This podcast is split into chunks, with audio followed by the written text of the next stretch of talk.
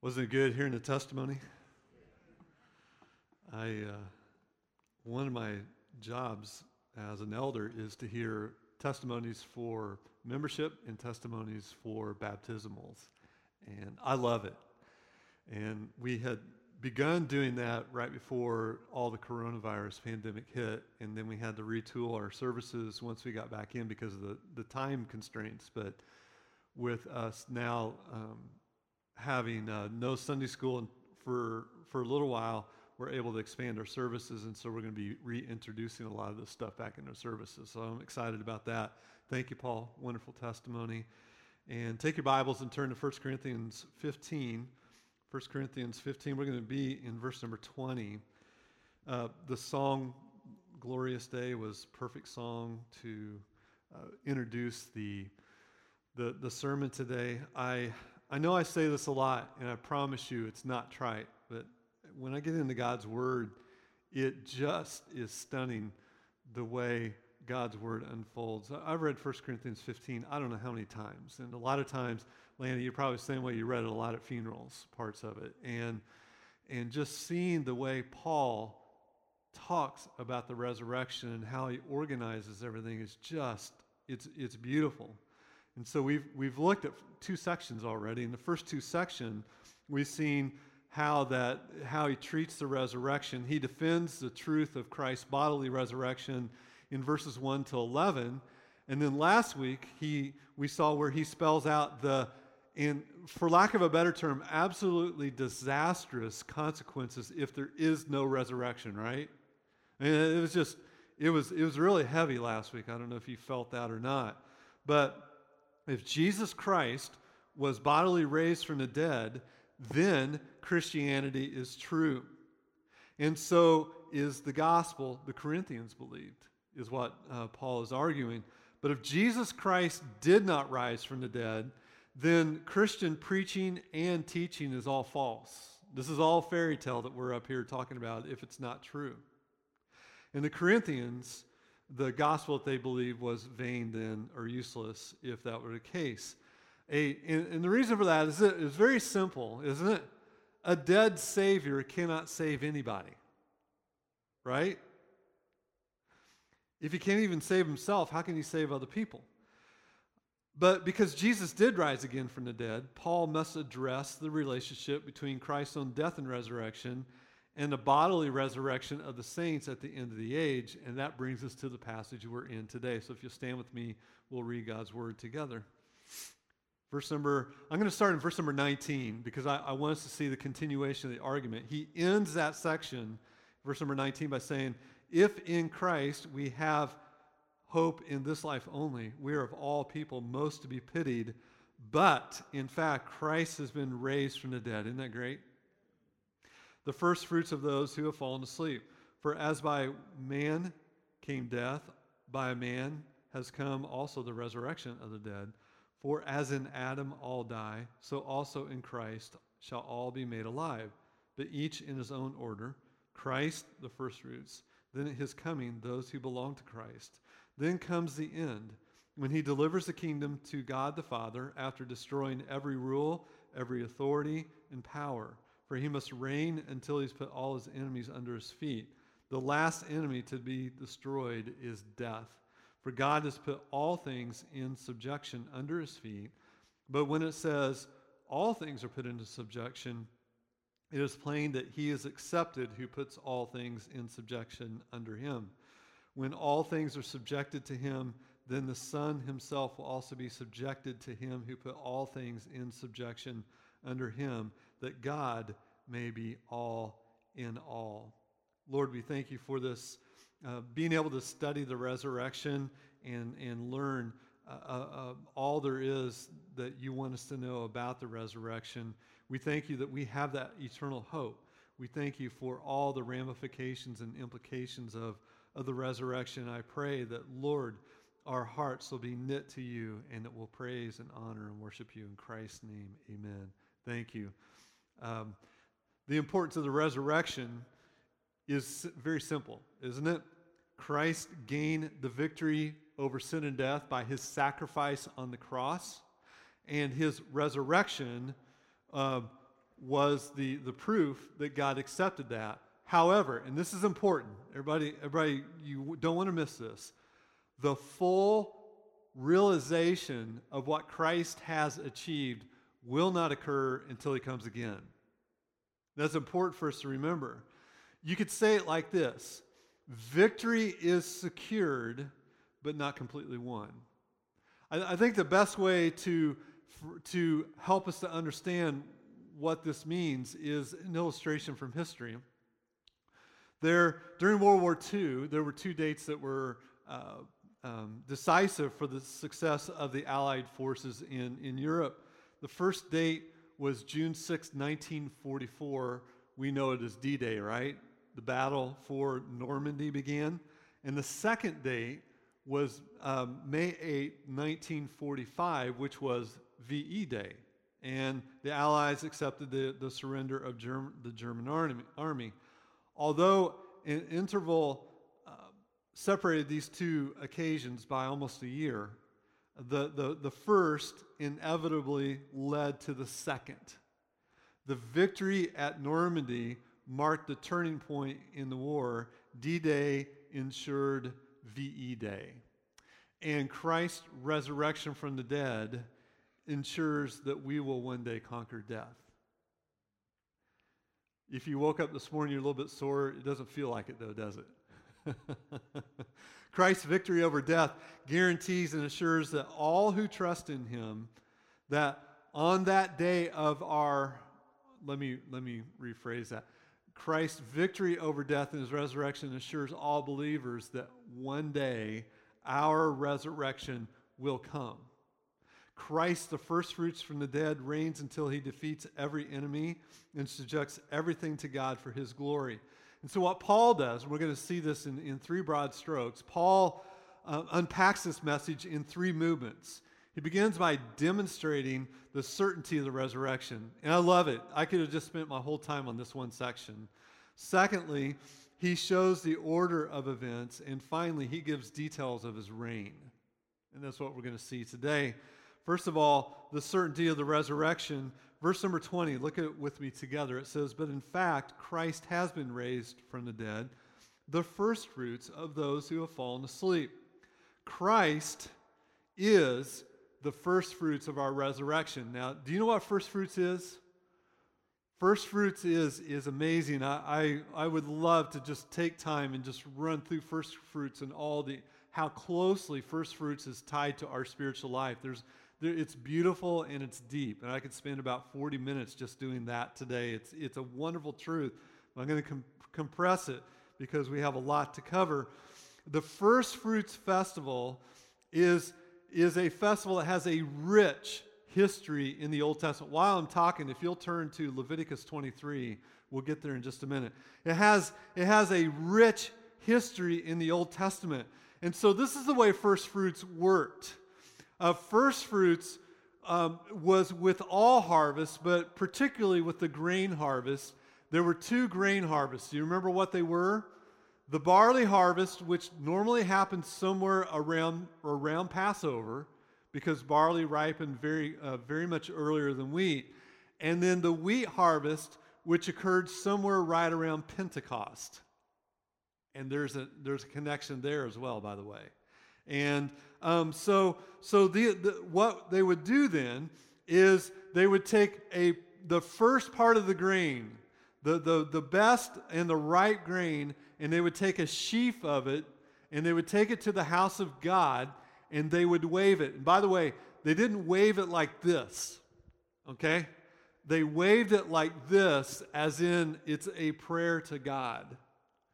And so Leviticus 23 shows us this festival. I want us to read this together, beginning in verse number 9. And the Lord spoke to Moses, saying, Speak to the people of Israel and say to them, When you come into the land that I give you and reap its harvest, you shall bring a sheaf of firstfruits of your harvest to the priest, and he shall wave the sheaf before the Lord, so that you may be accepted. On the day after the Sabbath, the priest will wave it. And on the day when you wave the sheaf, you shall offer a male lamb, a year old, without blemish, as a burnt offering to the Lord.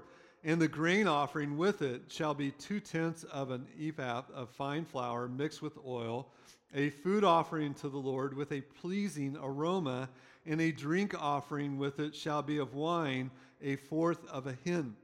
And you shall eat neither bread nor grain, parched or fresh, until the same day, until you have brought the offering to your God. Is a statute forever throughout your generations and all your dwellings. I just want to point out something. Did you see where it says is a statute forever? Do they still do that today? Uh, uh, we don't. We don't do that because we are the first fruits. You see, let me explain. The feast of the first fruits, I want you to notice that it took place the day after the Sabbath, which was a what? A Sunday, right? And Christ was resurrected when? On a Sunday. And so Christ is the first fruits. He was resurrected uh, when the first fruits offering would have been made. I don't know if you knew that. Uh, and I don't have this in my sermon notes, but I have to tell you this. It is most likely that Christ descended, or I'm sorry, not, not ascended, but um, the day of Pentecost, I'm sorry, the day of Pentecost. Remember when the Holy Spirit came? It's most likely that that was the day after a Sabbath, and that because of the way Pentecost works, and that was also about the same time when the first fruit of wheat was offered. And so the first fruits is significant, and Sunday is significant because not only did Christ arise from the dead on a Sunday, the first fruits, but the Holy Spirit came and indwelled the, the ones who believed in Christ at that time as the first fruits of those who would receive the Holy Spirit. Isn't that amazing? And so the feast of the first fruits celebrated two significant truths. What are they? Well, first of all, by presenting the sheaves to God, the Israelites consecrated the entire harvest to Him. They acknowledged the Lord's grace in providing the crops and recognized Him as the ultimate owner of the harvest. That, that was consecrating everything. They also did that with a lot of things, whether it was the, the grape harvest, the olive harvest, the firstborn lamb, the, the first son. They didn't offer him as an offering, but there was an offering made in his stead. Everything was consecrated to the Lord, and that is showing us that we are consecrated to the Lord, isn't it?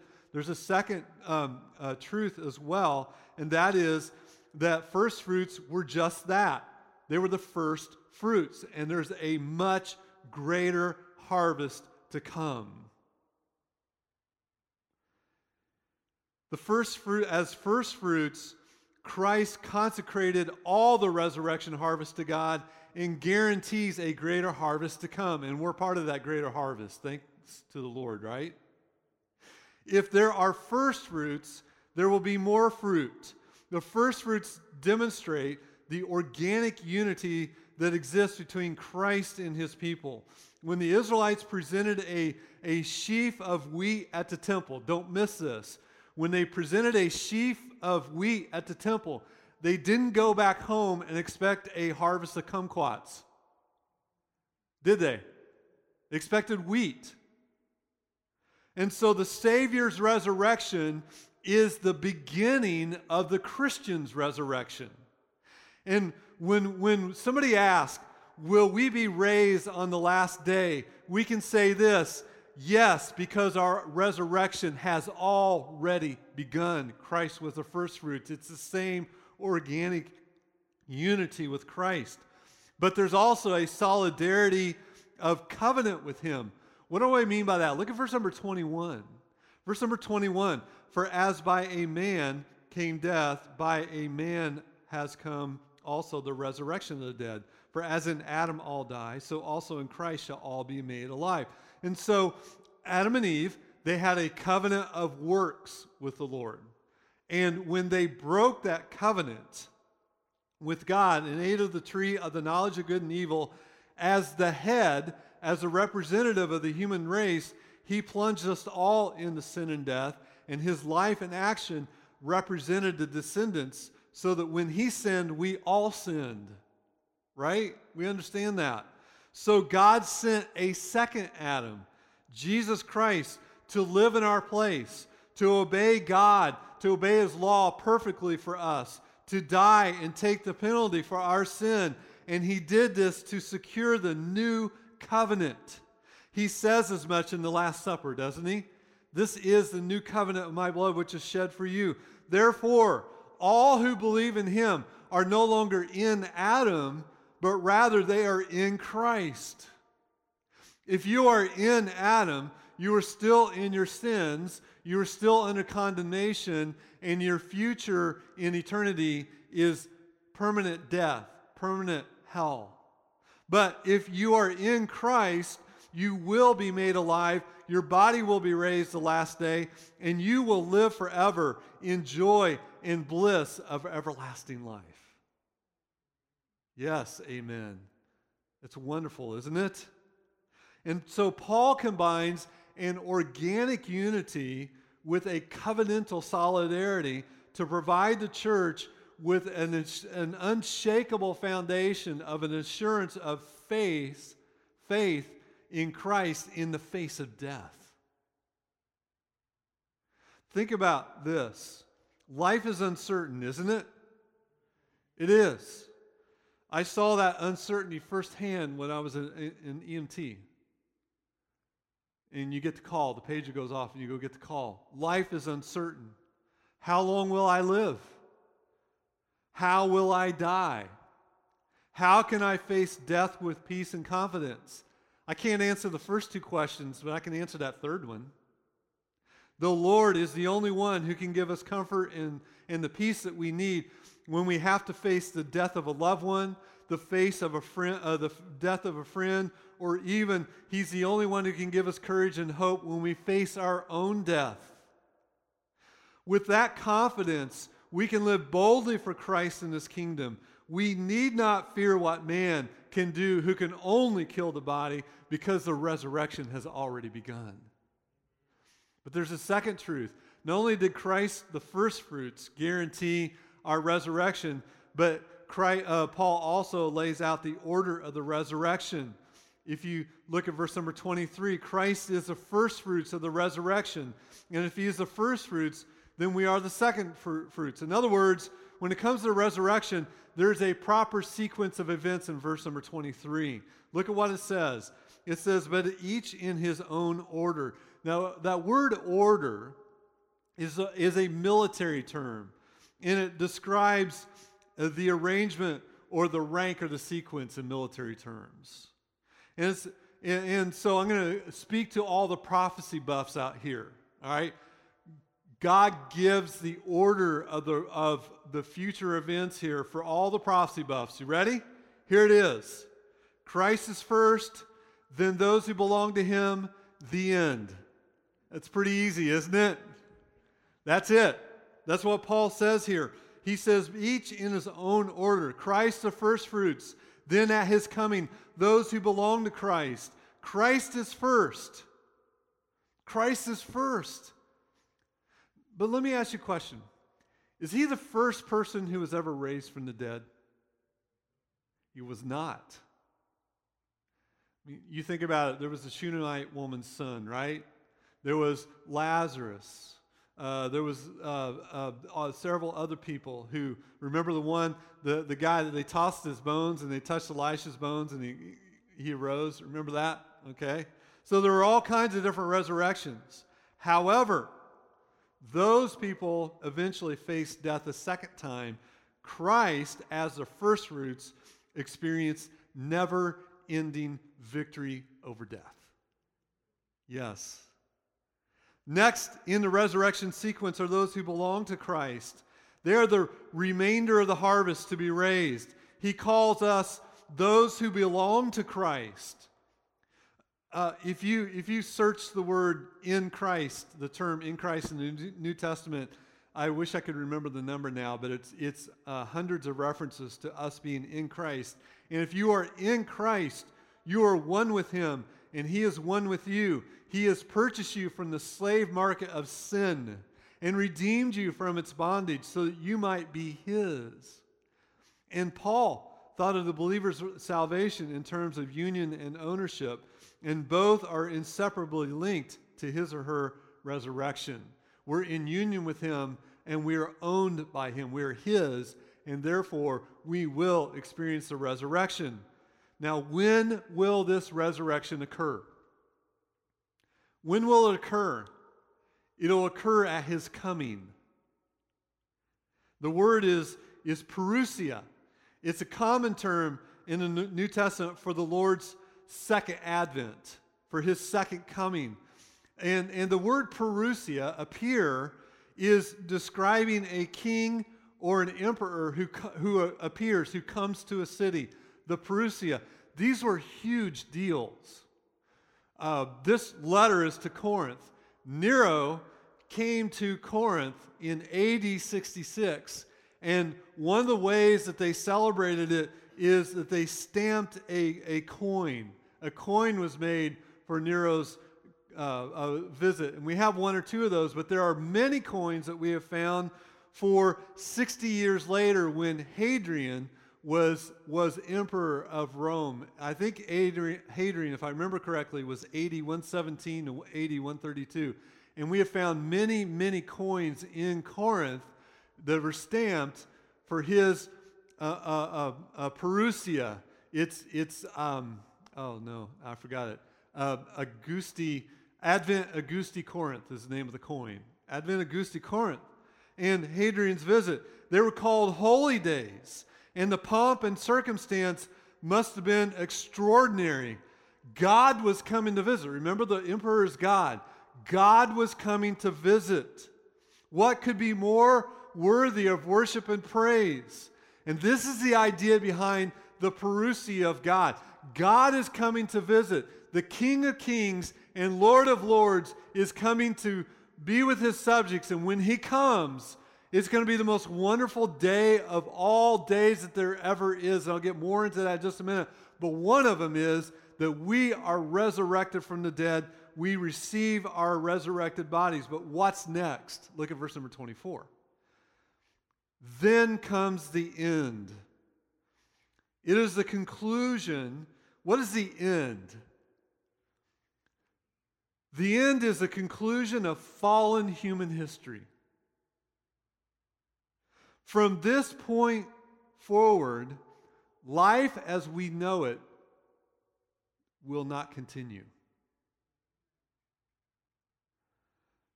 The end is the goal, isn't it? Then comes the end. That is the goal. That's what we're living for. It is the termination point for which God has been aiming in the salvation of his people. And this has been unfolding now for upwards of 6,000 years or more. But he describes the end, not only the end in terms of the believer's resurrection, but in terms of Christ, what Christ will do. What will he do in the end? Then comes the end, what? When he delivers the kingdom to God the Father. So the first thing he does is he, resur- he comes and he resurrects his children. The second thing he does is he delivers his kingdom to the Father. When the Lord returns, he will present to his Father the created realm and a subdued kingdom. That's what he's presenting to the Father. He will have subdued some people by grace, you and I and he will subdue the others and subjugate them by his sovereign power.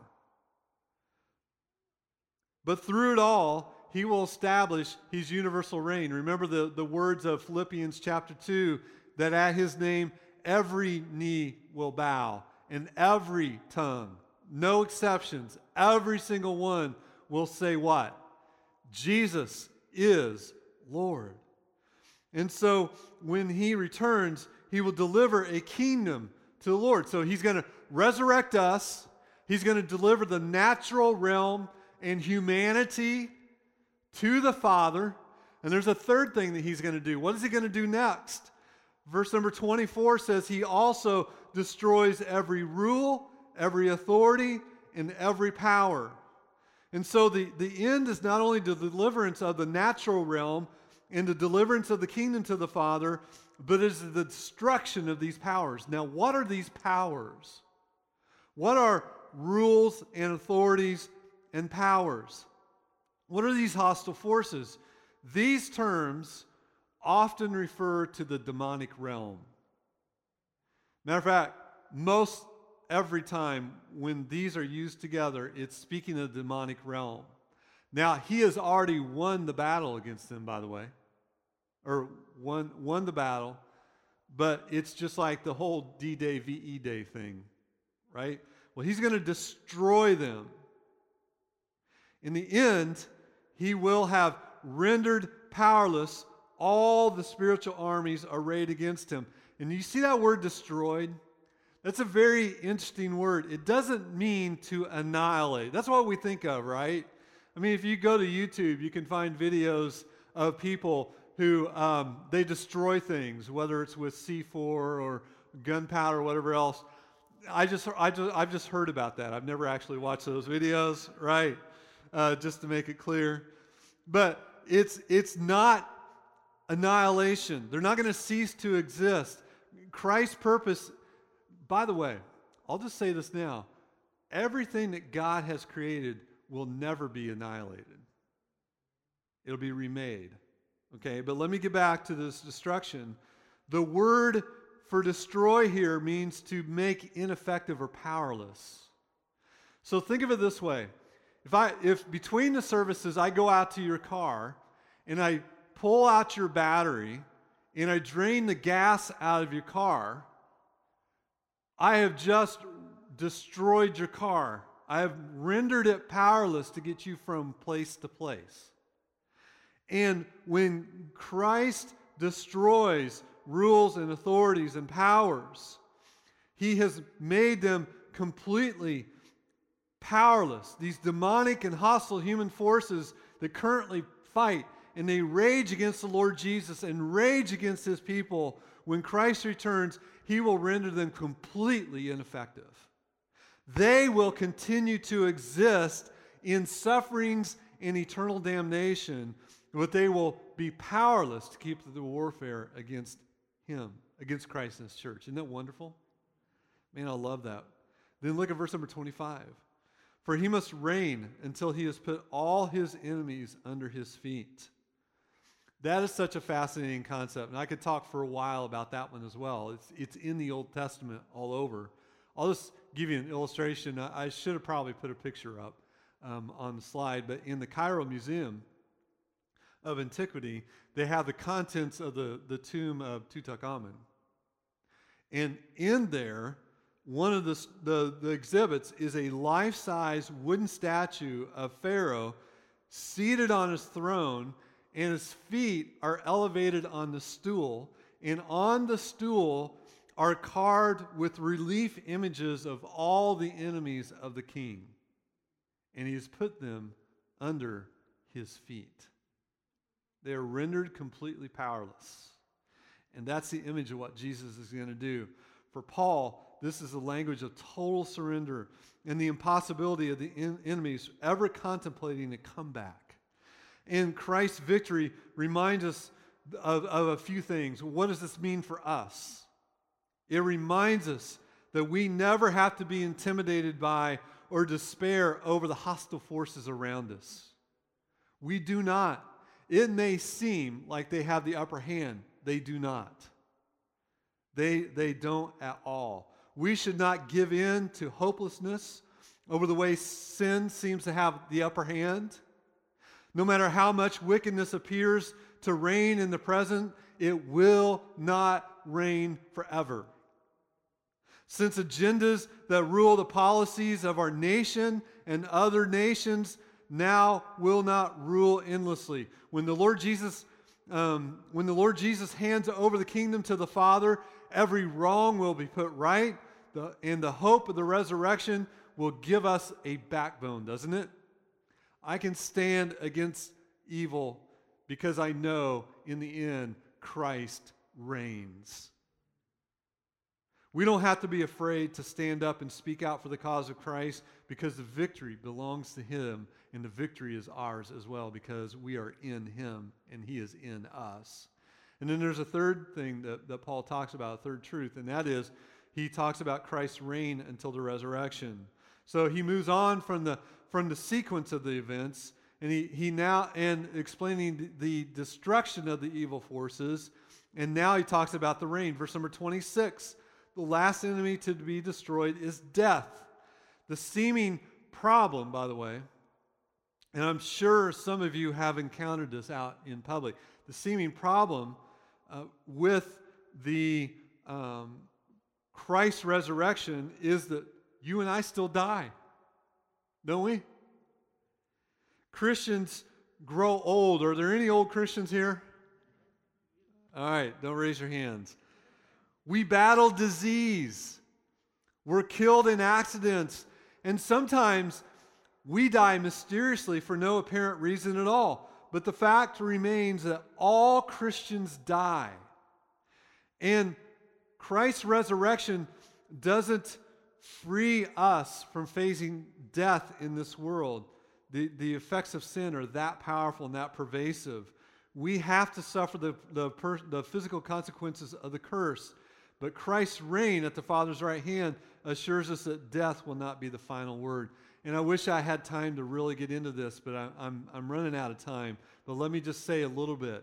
Look at uh, verse number 27, because here Paul alludes to Psalm 110 and also Psalm 8:6. He says, For God has put all things in subjection under his feet.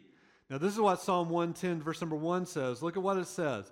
The Lord says to my Lord, Sit at my right hand until I make your enemies your footstool Allah la Tutankhamun, right? And then Psalm 8 6 says, You have given him dominion over the works of your hands, and you put all things under his feet. Christ rules and reigns as king at the Father's right hand. Christ's death was uh, the death of death. His subsequent resurrection gives full and public proof that his triumph on the cross was successful and so death is not finally defeated until the resurrection harvest comes. But all enemies will be put under his feet, and the primary one is death. And I'll be so thankful for that day, won't you? Leon Morris, the, the English theologian, wrote At present, no man can resist the touch of death, then death will be able to touch no man. Isn't that wonderful? I can't wait for that day. Death may touch us for a little while, barring the second coming. If you're still alive at the second coming, then death will not touch you. But when Christ returns, it will never touch us again. And so we, we read on, it says, But when all things are put in subjection, it is plain that he is accepted who put all things in subjection under him. When Christ returns, let me just explain this verse quickly. When Christ returns and places everything in subjection to the Father, then the Son of God himself will also be in subjection to the Father. The purpose of this subjection is found in verse number 28. Look at what it says. When all things are subjected to him, then the Son himself will also be subjected to him who has put all things in subjection under him, that God may be all and in all. And there it is that God may be all and in all. Here's the overarching motive for all that God is doing in Christ it is a statement of God's supremacy. Christ has been raised to defeat and sub, to defeat death and submit everything under his rule. And Christ is going to submit everything to his Father so that there will be no more opposition to God's authority and everyone will honor and worship him. Now, where does this passage leave us as we close? Where does this passage leave us? It should leave us on our faces before the Almighty in worship and adoration. It was wonderful studying this this week. Last night I was reading a, a book. I was um, telling one of the elders about it that uh, it, it talks about the new heavens and the new earth and, and everything. And it was just, oh, it's so exciting just worshiping God, thinking about that. If, if God's glory is the ultimate goal of Christ's victory, then you and I, get this, if, let me say it one more time because you need to hear this. If, if the ultimate goal of Christ's victory is God's glory, then you and I live for God's glory, right? We testify to the reality that the age to come has broken into the present. The word is irrupted, I R R U P T E D, irrupted. The future has irrupted into the present. The way we live, the attitudes that we display are not inconsequential. Teenagers, I see many teenagers out here. Teenagers, listen, your attitude towards the heavenly kingdom is not inconsequential. It matters what you think about God. It matters what you think about eternity. It matters what you think of what it means to be in Christ. It matters for all of us, doesn't it? It all of us. And they provide us with the opportunity to say to the watching world, Jesus lives and Jesus reigns. Lord, I thank you for the resurrection truth. Oh, I cannot wait for the resurrection. And I am standing in the company of many people who cannot wait for that resurrection either. When all things will be made new, when all the forces of sin and demonic powers and hostile human powers will be destroyed, rendered utterly useless.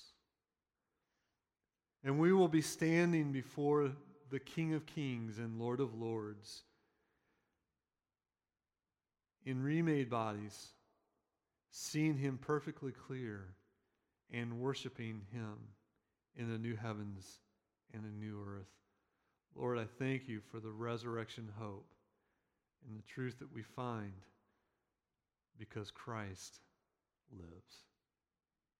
His name, amen.